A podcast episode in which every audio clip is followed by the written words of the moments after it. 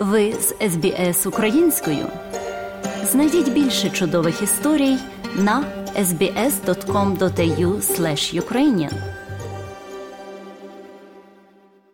Останні новини з України від Людмили Павленко. СБС українською ділиться історіями далі на сторінці Фейсбуку.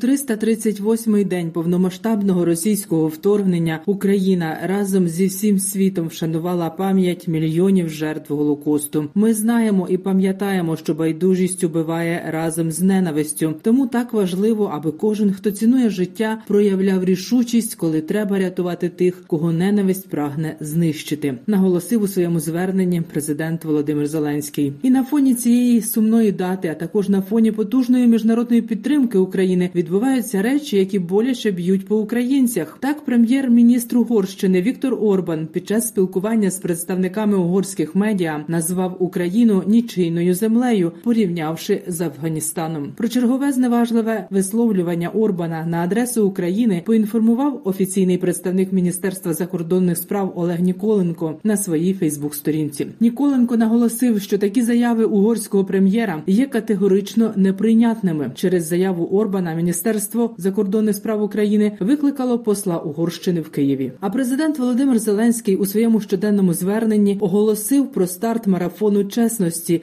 який буде спрямований на те, аби очистити керівництво міжнародних олімпійських структур від лицемірства та будь-яких намагань витягнути у світовий спорт представників держави-терориста. Таким чином Зеленський відреагував на заяву голови міжнародного олімпійського комітету Томаса Баха про намір розглянути допуск допуск на міжнародні старти російських спортсменів, які дотримуються олімпійської хартії, тобто не підтримують війну в Україні. Не можна не бути розчарованим заявами чинного очільника міжнародного олімпійського комітету Томаса Баха.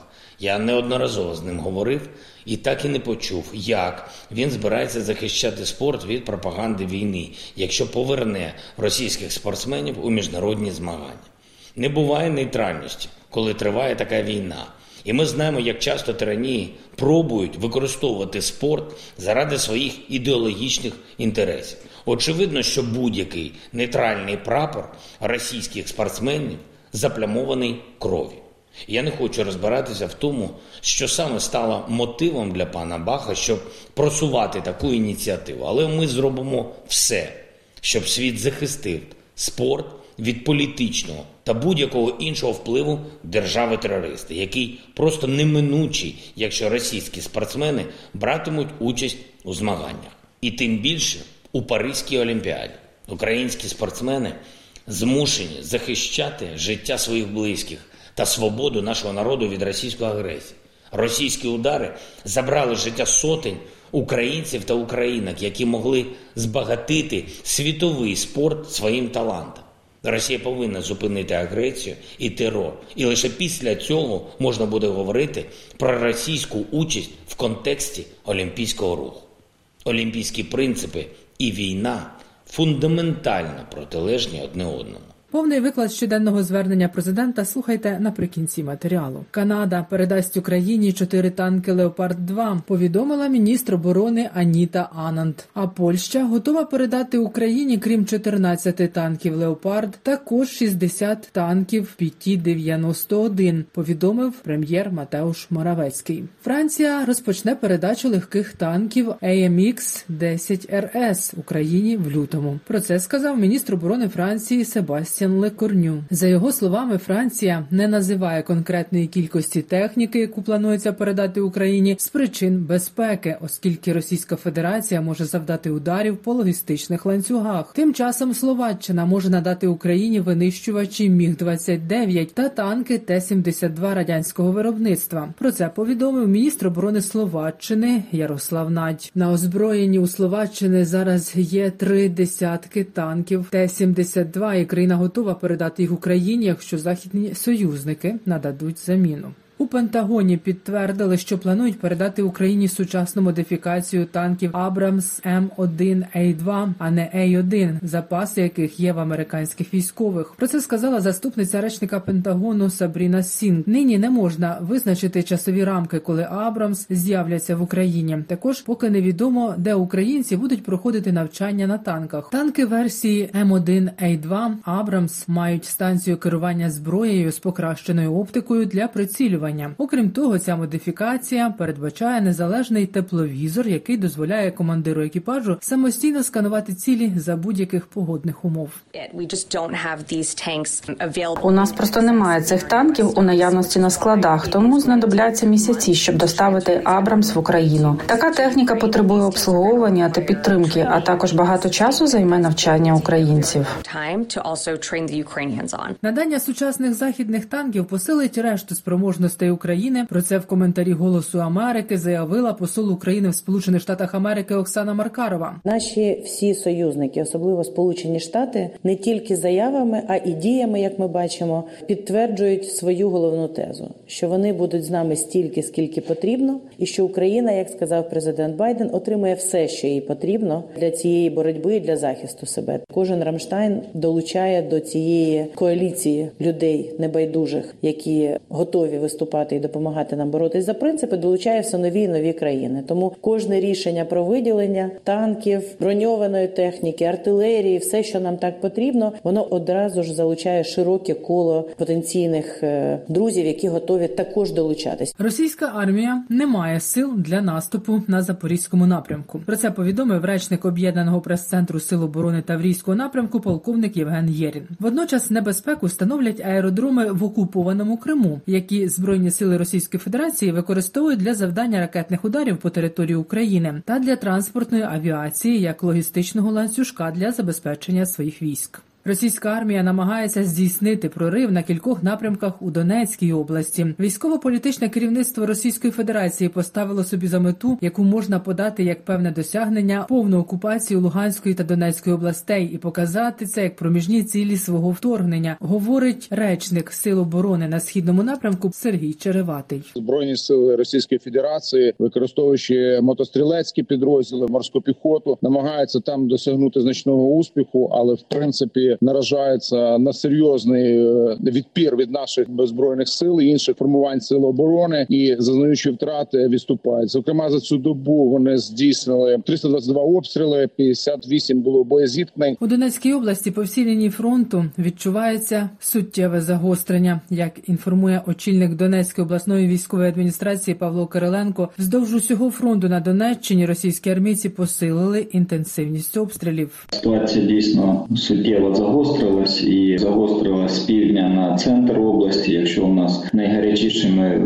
був і лишається також Бахмутський напрямок, втім зараз дуже гаряче в Авдіївці, але ворог розуміючи і не маючи можливості пройти оборону і несе дуже суттєві втрати і в живій силі, і в броньованій техніці, то він в подальшому застосовує тактику випаленої землі. Тобто РСЗВ працює по всім цим населеним пунктам. Є ствольна артилерія на території Херсонської області. Безпекова ситуація залишається складною через постійні обстріли. Російські армійці десятки разів протягом доби обстрілюють населені пункти області. Розповів перший заступник голови обласної ради Юрій Соболевський. Дуже складною назвав він ситуацію на тимчасово окупованих територіях. Посилена фільтрація, посилений тиск на людей. Все частіше їх просто виганяють з їхніх квартир, з їхніх будинків для того, щоб дійсно там були російські солдати, тому що вони зараз знаєте дуже бояться їх тримати всіх в одному місці, такі робити накопічення, тому що дуже швидко прилітає від ЗСУ. Тому вони намагаються зараз от розсіляти людей у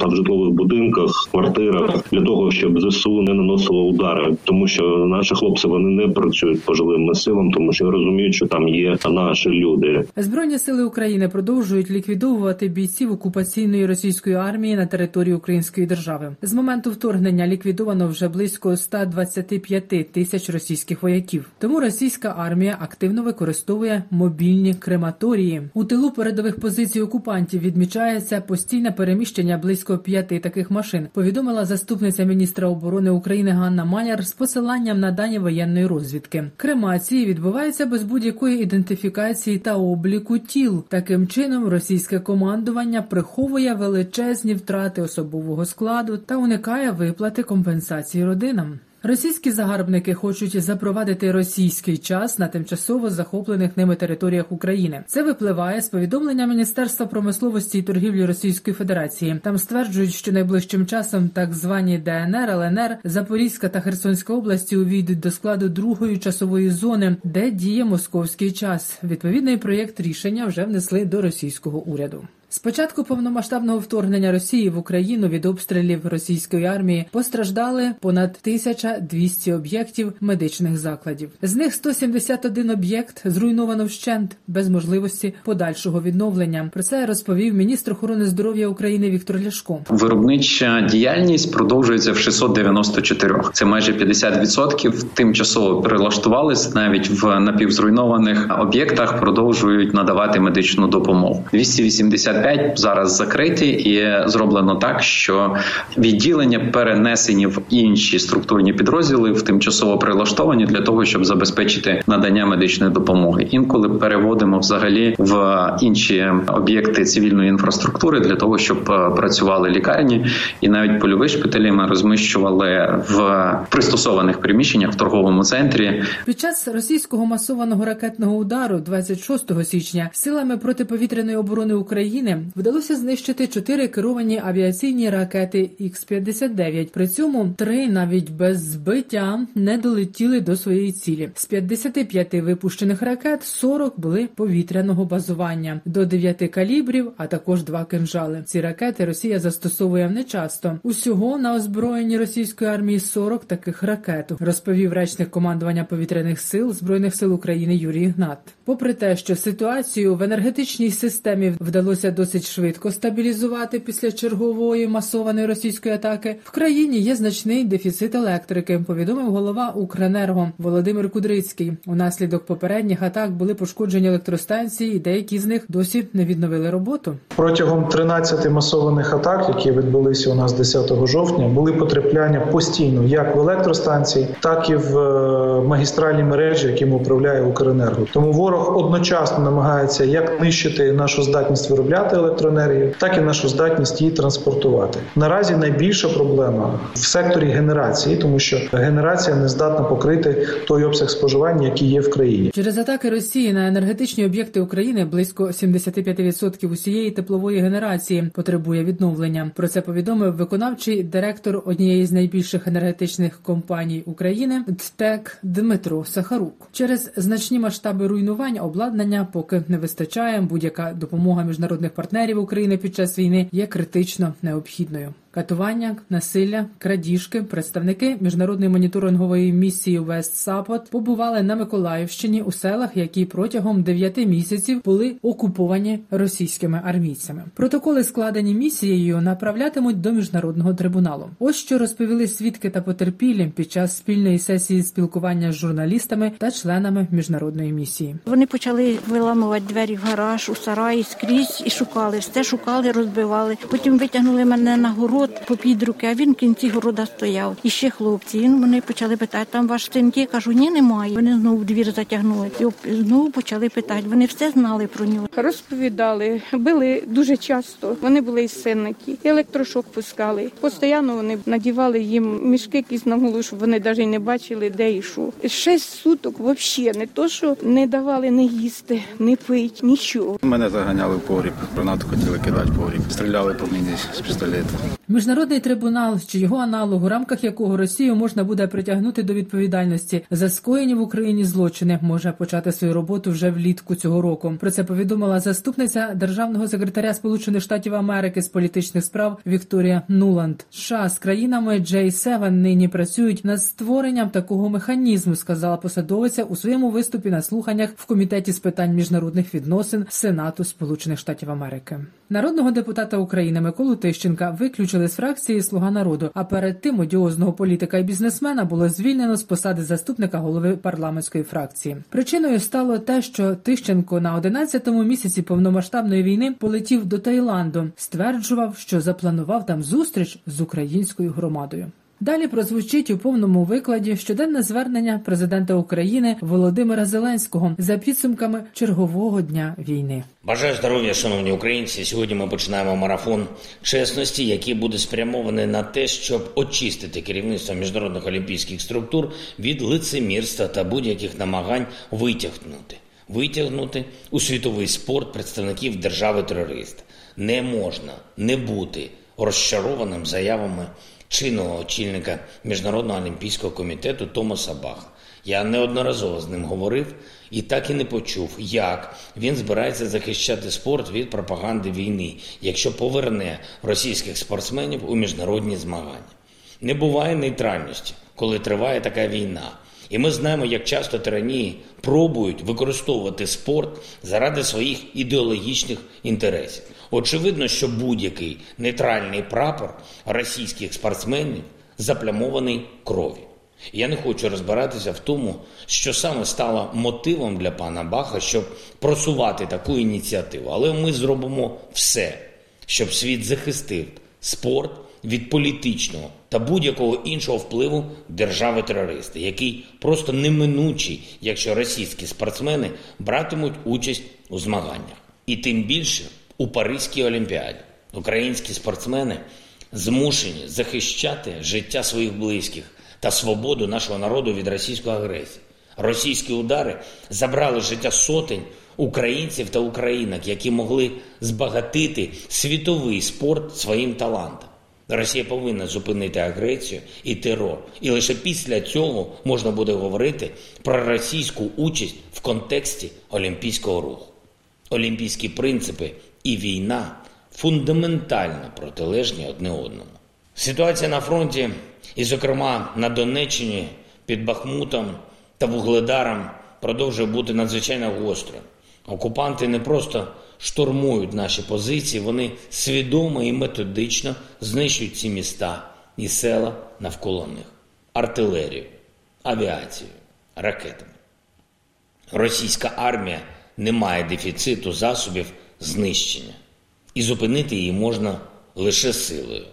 Наші воїни, які тримають оборону на напрямках на Донеччині, справжні герої. Я дякую кожному з вас, хлопці, за хоробрість. І, до речі, запрошую пана Баха у Бахмут, щоб він побачив на власні очі, що нейтральності не існує. Поспілкувався сьогодні зі студентами, викладачами та випускниками коледжу Європи в Натоліні та Брюгі. Це особлива освітня інституція, яка готує фахівців для роботи в європейських структурах та з європейськими структурами. Саме таких фахівців, яких ми потребуємо, зокрема для повноцінної інтеграції нашої держави з Європейським Союзом. Українці вже навчаються за програмами коледжу Європи, і ми вже почали створення такого коледжу в Україні. І це підкреслює наше прагнення повністю якнайшвидше інтегруватися з ЄС. А також я впевнений, це дозволить українцям допомогти захисту свободи європейських цінностей як в нашому регіоні, так і у всій Європі.